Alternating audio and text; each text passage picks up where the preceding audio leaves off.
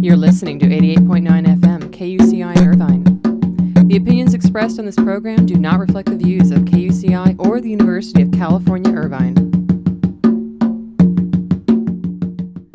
All right, we are back. Hope your Monday is off to a great start. I'm your host, Janine. This is Get the Funk Out. And standing by to join us for the second half is writer director Roxanne Benjamin. Good morning. Good morning. Congratulations on your film, Body at Brighton Rock. How did this all come about? I had actually been working on a larger budget movie, and the financing fell through, and so I wrote this one. Uh, kind of came to me, Amazing. and um, the uh, post house that I work with uh, agreed to come on as producers and financiers. So it kind of came together very quickly. Uh, I wrote it in, like August, and we were shooting in November. We were in prep in like Wow. yeah early October. That's so unbelievable to me how sometimes when something falls through, something else comes together so fast and it's much more creative, you know, this thing. Yeah, yeah, definitely. Um, and it was meant to be kind of a smaller movie, and it just kind of uh, kept ballooning. Tell me about you that. know, What do you mean? in well, in Indian movies about size, you're not really supposed to have animals. You're not supposed to shoot at night. okay. You're not supposed to be out in the woods. Uh, and I kind of did all of the things that you're not supposed to do in something this size. You know, usually you have like genre movies like this that are just like a couple people in a house running around. Yeah. in very controllable circumstances, and we were just kind of out in the middle of nature and Idlewild up on the side of a mountain in winter. Mm-hmm. Oh, in, how- uh, how a nice. massive windstorm. So Whoa. What what other elements do you have to worry about? Wild animals? Uh, yeah, there's that. There's that part Mm-hmm. um, that uh, was actually the most controlled part of the entire thing.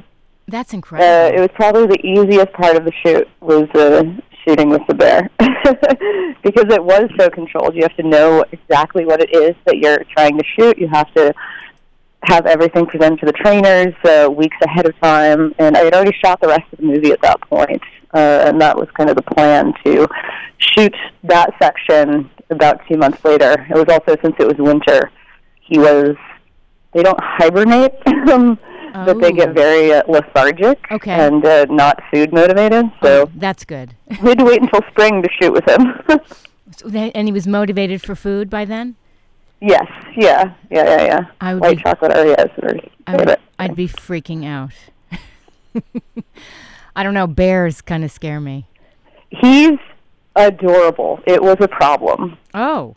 Um, Okay. Yeah, so there's like 300 VFX shots in the movie, and I would say a good like third of those are on the bear just to make him scarier Oh. Okay. because he is so. And I I thought the same thing. You know you, that your crew might be scared of having a- you know working with the with the bear and right. uh, that you got to be careful. But obviously, you have to be careful on set. But um, it wasn't that people were afraid of him; it's that they all want to like pet him and ride him and go off and have adventures with him, and that just becomes a totally different movie.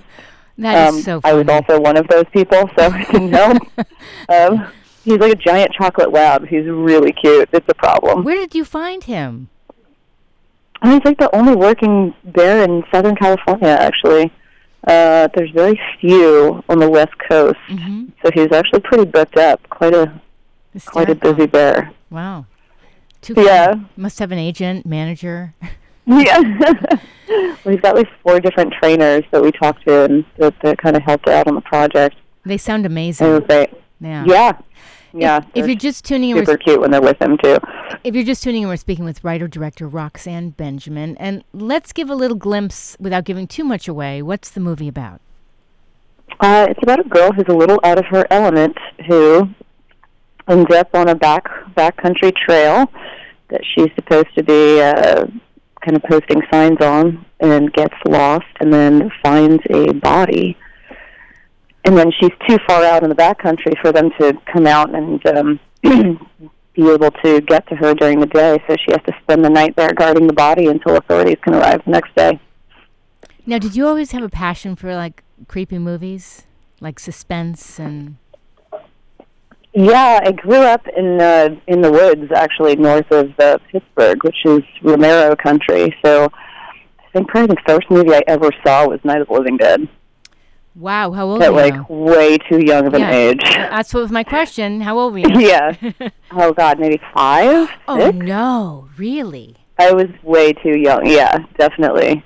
Um, and so that's kind of the, the type of thing I grew up on. And uh, both my parents were big Stephen King fans, so there's just lots of like Stephen King books around the house. Those were like what I learned to read on, basically. Oh, no. Oh I'm reading those in like my second grade. God. Again, way too young to be reading anything like that. Yes. Yeah, so it kind of just warped my mind from there. Unbelievable. But I love how you threw it into writing. Yeah, yeah. It's funny because I didn't, I, I didn't have a film education. I didn't go to film school either. But uh, I was a very avid reader as a kid. I was an indoor kid who was somewhat forced outdoors. You know, this is back when your parents would just boot you out the door and Yeah. be like, "Come back when it gets dark." um, and I would just take like a crate of books up into a tree, and I would sit in the tree and read these books and comic books and stuff. And That's so amazing. I think I was much more interested in the s- script stage. I, I didn't get interested in film until much, much later 'cause it just wasn't something I was really exposed to. Let me. I live in the rural backwoods of Pennsylvania. oh, is that where it was? yeah. But what a great thing to do, climb into a tree and read. Yeah, it was very, it was very Huck Finn. Yeah, absolutely.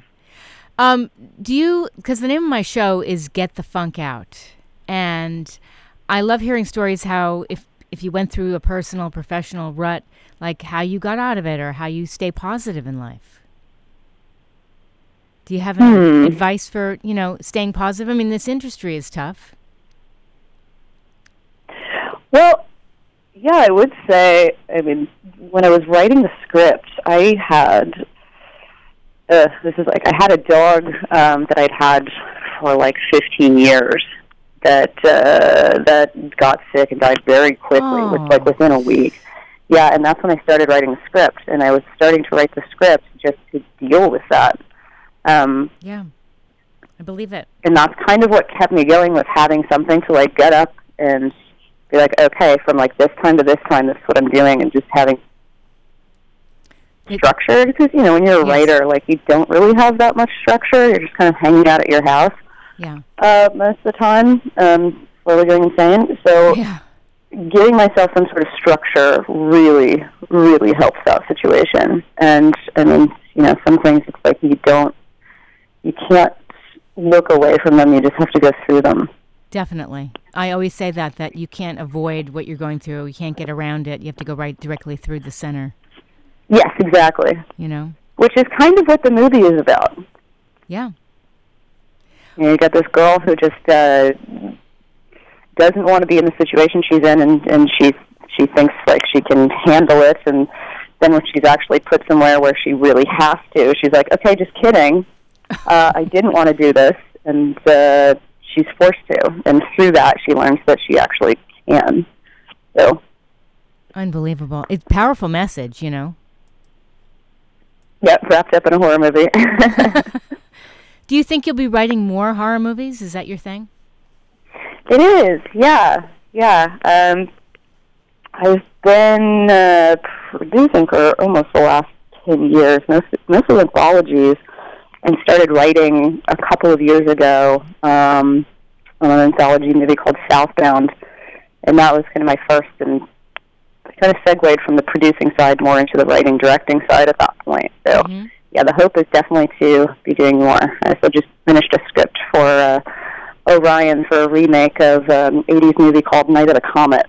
Wow, that's So that's- exciting. A little more on the humor side, uh, but it's still like sci-fi horror genre. Still fits in the genre world. Do you ever take some of your life and put it in your scripts? People you know, you know, t- just things that are related to your life. We do, but I mean, not really intentionally, and they're kind of an, an amalgamation. Yeah. like are there specific moments that end up in things you're writing or uh, circumstances that you've been in or you've seen other people in Mhm. um, tends to make their way into into writing in, in specific characters but not like oh this is my ex and this is exactly what happened Yeah, it's never yeah. like that Right. Exactly. I think, and also it's kind of a sometimes it's subconscious, and it's not till someone else reads it, and they're like, you know, this is this person. Like this is exactly what this person does or how they would react and you're like, "Oh yeah." you're right. Yeah. I have issues. and I put them all into my craft. Uh-huh. it's better than therapy. Actually, it's a form yeah, of therapy. exactly. I mean, it really is. It It's- is. it's- Making movies is just like I'm exposing you to like I'm making the audience my therapist. Yeah. Well, I, I love to write too, and I find that when I'm writing, I'm started writing short scripts instead of features because I spent too much time on this last feature, and I felt like I had some ideas for short scripts. And what happens is it gets so enmeshed in the story. It's like my uh, you talk about being excited about something when you get out of bed. Uh, I feel like it's my inner movie life that I can't wait to get back to and see what happens next. Mhm. Are you like that? Yeah, I found. I mean, that's the that's the whole thing, right? There's nothing more terrifying than a blank page Yeah. or endless possibility. Um, I think it does help to write shorter things and just kind of get those out of your system for that, and then they can be built into larger things. Uh, I, I also find if I'm stuck on one thing that I'm writing, if I jump to something else, Mm-hmm. I'll end up writing an entire other script just to avoid Yes. the other script that I'm stuck on. Yes. which And- is like ridiculous. No, but it's even better than the first thing.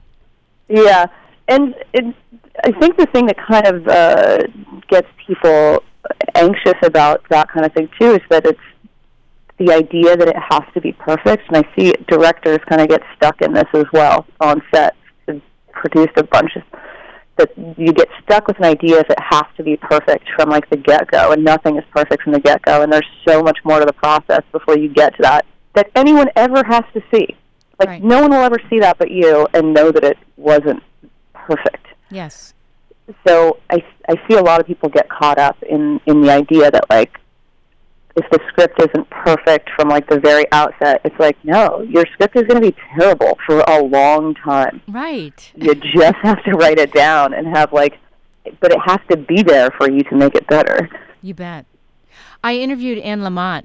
Uh, I don't know if you're familiar with her work, but uh, Yeah, yeah. okay, so she said you write really, I'll use a different word, crappy first drafts. You keep writing those crappy, crappy first drafts, and then then the good stuff starts to come out. You know, you go through it, and it, you you kind of mold it into something else.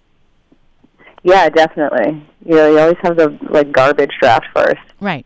Exactly. And when you get really excited about the garbage draft because you finished a thing, you want to show it to everybody, and then like five minutes later, you're like, "Why did I do that?" Right, and oh then, like- God, nobody read that. Right. Retract, retract. Exactly. And they're like, too late. yeah, this is just burn that one. I'm sending you a new one. that one's garbage. No one ever look at that one. So we have to wrap, but where can people find out more about you About me? Oh gosh. Um, or your movie? We don't have to contact you. yes, I live at. Uh, No, I didn't mean you know, that. the movie comes out. Uh, the movie comes out on uh, April 26th, this Okay. Friday. Uh, you can find it everywhere. It's on uh, VOD. It'll be in theaters. Um, I think the, there's a website for it, Body of Bright and Rock. Uh, on the Magnolia website, we'll have all the details on what theaters it's at and when. And then I'm. You can find me on Twitter at Roxanne B. Roxanne B. Okay. I want. I put all your info. Mm-hmm. There's some underscores in there too, but I can't remember where they're placed. Oh, okay. That's helpful. yeah, just to make it more difficult. Yeah. It's like a scavenger hunt if you actually find me. Is this because you don't want people to find you? oh, I think I just didn't understand how Twitter worked that's okay. when I signed up, so That's funny. Um, yeah. Let me just mention I put all your info on my show blog, which is getthefunkoutshow.kfci.org. And there is a link to your trailer for Body Oh, is great. Bright and Rock right on there. And uh, within an hour or so, I'll put our conversation up on the show blog as well. cool. Thank you so much for calling in. This has been great. Congratulations, Roxanne. Thank you. Have a great day. You too. Bye-bye. Bye. That was Roxanne Benjamin calling in to talk about her film that's being released by Magnolia Pictures, Body at Brighton Rock. And there's a description on there and a trailer on my show blog. If you missed any part of this, our conversation will be on there as well within an hour after I wrap. Get the getthefunkoutshow.kuci.org. And I want to mention I'm on Twitter at, at moms, M O M Z underscore rock. And KUCI is on Twitter at KUCIFM. We're on Instagram at KUCIFM and Tumblr blog.kuci.org. org. I'm going to leave you with a song by Anushka Shankar, who I mentioned I just heard at the La Jolla Performing Arts Center. Well, no, it was called the Conrad Priebus Performing Arts Center in La Jolla through the La Jolla Music Society. I believe I got that right. I'm going to have some info about the concert up on my show blog later on today and some pictures I had a chance to take, which was great. So I'm going to leave you with a song uh, from Anushka Shankar. You're listening to KUCI 88.9 FM in Irvine.